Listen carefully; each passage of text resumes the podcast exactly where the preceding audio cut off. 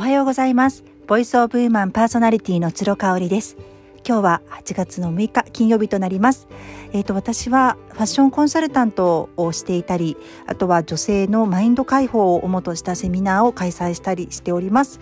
オフラインオンラインどちらでもあのイベントの方を開催しておりますが今コロナ中ですので、えー、特にオンラインの方でいろいろやらせていただいております。えっ、ー、とインスタグラムの方では毎朝朝7時、えっ、ー、と土日はもう少し遅い時間になりますけれども平日は朝7時から毎日毎朝えー、その日のコーディネートをフォロワーの皆様と一緒に決めるという、えー、コーディネート朝ライブを実施しております。えー、早いもので半年になりますね。始めてから。すごく楽しい時間をいただいております。はい、えーと、今日はですね、あのー、まあ、前回、前々回かな、私がコロナワクチンを打つことにしましたという話を音声配信でいたしましたが、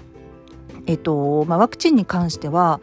どうだろうこの12ヶ月ぐらいですかね皆さん打った打たないみたいな論争があったりしてまあ正直私は蚊帳の外っていう感じで打つつもりがなかったんですよ。で特にねあの堀江門ですね堀江貴文さんがワクチン推奨派でワクチンができる前からもうワクチンは絶対打った方がいいっていうのをおっしゃってたんですよね。でただね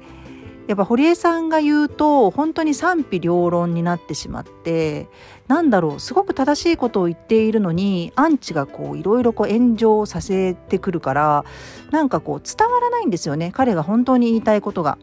ただなんかあのホリエモンがワクチンは絶対打てともう打たないやつはバカだって言ってるっていうねなんかそこだけ切り取られてしまって結局またディスってるみたいなあの結果のみが残るっていう感じになってしまっていてあの私ね堀江さんすっごく好きなんですよ。あの前にもメルマガでも書いたし音声配信でも話したかなと思うんですけれどももともとテレビに出ている彼を見ている時は大嫌いでした。もうとにかくデリカシーがないし人の話を全然聞かないしなんだろうこの人はコミュニケーションが下手だなっていうかなんかオレオレだなと思ってたんですよね。でまあその後刑務所に入られたっていうのも聞いて、まあ、ちょっと納得って思っちゃってたんですよ。ただその刑務所に入った経緯もね後からあのいろんな方面から情報を集めてみると、まあ、彼のそのまあ、あの人格が招いたこととはいえ彼自身がまかぶせられた罪も一部あったっていうところでねあの誤解だったなって思ったんです。であの私の母からですね「ゼロ」っていう堀江さんがこれ最初に書いた本なんですかね自叙伝を読ませてもらってそこからね一気に好きになるんですよね。あの福岡県で生まれたんですけど堀江さんめちゃめちゃ厳しいお父さんとお母さんのもとであの一人っ子として育ったっていうことでもうとにかくとにかくその福岡県の自分の田舎を出たくてもう親を説得するのには東大に行くしかないってことで東大に行ったっていうねもともと本当に地頭のいい方だと思うんです。であのまあ、お母さんからねそういうあんまり愛情も受けてなかったし本当に厳しくってってあのっていうところとかをあの読んでねあなんかこうやっぱり母親の愛情みたいなものに飢えてるのかなっていう気がしてたんですよ。であの一回結婚されていてもうすぐに離婚をしてお子さんも一人いらっしゃるんですよね。かなり若い時に結婚されてるのでもう成人近いあの男の子が一人いるんじゃないかなっていうふうにあの記憶しております。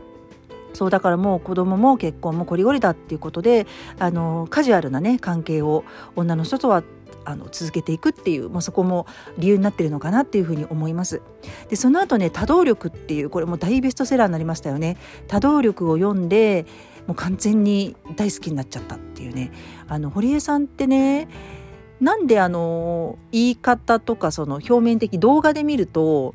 好感度が低いんだろうってすごく思っちゃうんですよね。そのぐらい文章になると優しいんですよ。読んでいただいた方はねもしかしたら堀江さんっていう名前をあの見なかったら多動力に関しては同一人物が書いたとは思えないかもしれない。最近の本はね結構ねあの題名もこうアグレッシブな感じですよ。有り金は全部使えとかねあの中身も結構なんかあのそんな感じな口調なのでまああの動画の動いている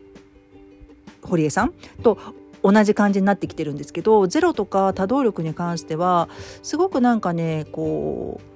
う繊細な部分うん、もう見受けられるような文章の書き方であの人に寄り添っているようなね感じがあってとにかくねやっぱり誤解をされやすいんですよね。ただやっぱり堀江さんが損をしてるなってこう老婆心ながら思うのがそのやっぱり伝え方とうんあとはこう売られた喧嘩を全部感情的に買ってしまうっていうところ。これね弁護士の橋本さんね橋本市長元にもすごく共通して思うんですけれどもこうみんなが自分のことを攻撃してきてるっていうふうに思い込んでしまうのかな。なんかあのーコミュニケーションを円滑に進めたいっていうそういう思いが全然伝わらないっていう感じなんですよね。あのぶっきらぼうなんですけどうん。それでも愛されるっていうキャラクターではあると思うんです。すごい稀有な存在ではあると思うんですけどね。なんかやっぱり誰かに話を聞いてもらいたいって思うんだったら今回のワクチンの件もそうだったんですけどやっぱりそれまでの信頼貯金が本当に大事だなっていうのを思っていて。だから堀江さんってアンチもいるしファンもたくさんいると思うんですけれどもあの信頼度っていうところで言うと金婚西野さんとかあと前田裕二さんとかと比べてしまうとだいぶ落ちてしまうそこにはこう人に寄り添ってあげるっていう嘘でもいいから寄り添ってあげたいっていうねそういう姿勢が全く皆無だからなんですよね。本当はそんなことないと思うんですけれどもなんかもう死にそうな人がいてもこう見て見ぬふりをしてどんどん行ってしまうみたいなね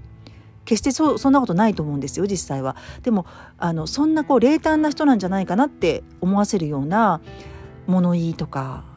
態度とかなんかそういうところからにじみ出てきてしまってるからすっごくもったいないなと思うんですよね。だから私が今回のワクチンのことで再三動画でね堀江さんがワクチン打とう打とうって言ってた時も全く心に響かなかったのがなんでなんだろうって。であの私の親友とカグシュン先生の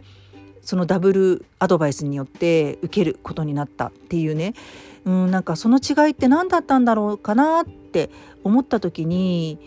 うんやっぱりこの共感性とかっていうのがある人からアドバイスをもらいたいっていうねなんかこう人間の深層心理みたいなものがあの無意識のうちに働いていたのかなっていうふうに思ったんですよね。あのあとねそう堀江さんってねあの本当にザ男子なんですよね。ザ男の子って感じで頭はすごくいいんですけれどもこう中身はまだまだこう10代とか小学生の男の子みたいな無邪気さがありますよね。ロケットが大好きだったりとかねもう夢を追いかけることが大好き。だから実はお金儲けが好きなんじゃなくってやりたいことをやるための資金集めをずっとしてるっていうね。夢の実現のためにお金を稼いでるっていうところを皆さん知らないんですよっていうのをよく金婚西野さんが言いますよね。だからそれ儲かるんですかっていう質問を堀江さんにすることは本当に愚問ですよっていうのを西野さんはおっしゃっています。ただねやっぱりそれが伝わってこないのってなんかやっぱ言葉の選び方とかかなっていうふうに思ってています。で彼がおそらくテレビに出始めたのってもう15年前ぐらいとかになると思うんですけれどもやっぱりね私もその時まだ30代前半とかで若かったから「サンデージャポン」とかああいうワイドショーに出ている彼のね言葉の選び方が本当に存在ででちょっとこうなんか女の人を下に見てるような感じなんですよ。うん、あのそういうちょっと下ネタ系のこととかあのねちょっとこうややらしいやらしいネタのこととかもこうバッとこう臆せず言うところがすごく男らしいと思うんですけれどもなんかやっぱり若い時ね今だったら全然そう思わないんですけど若い時にそれを聞いたら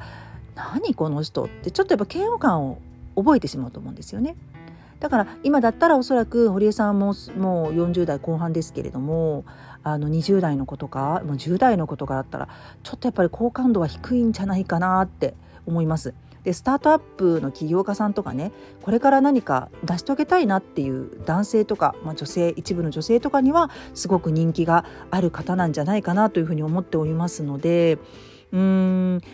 ね、堀江さん大好きなんでなんかその辺りあの今回のワクチンのこと全然彼の言葉が響かなかったのは何でなんだろうなというところからあの音声配信で流してみました。はい最後まで聞いていただいてありがとうございました。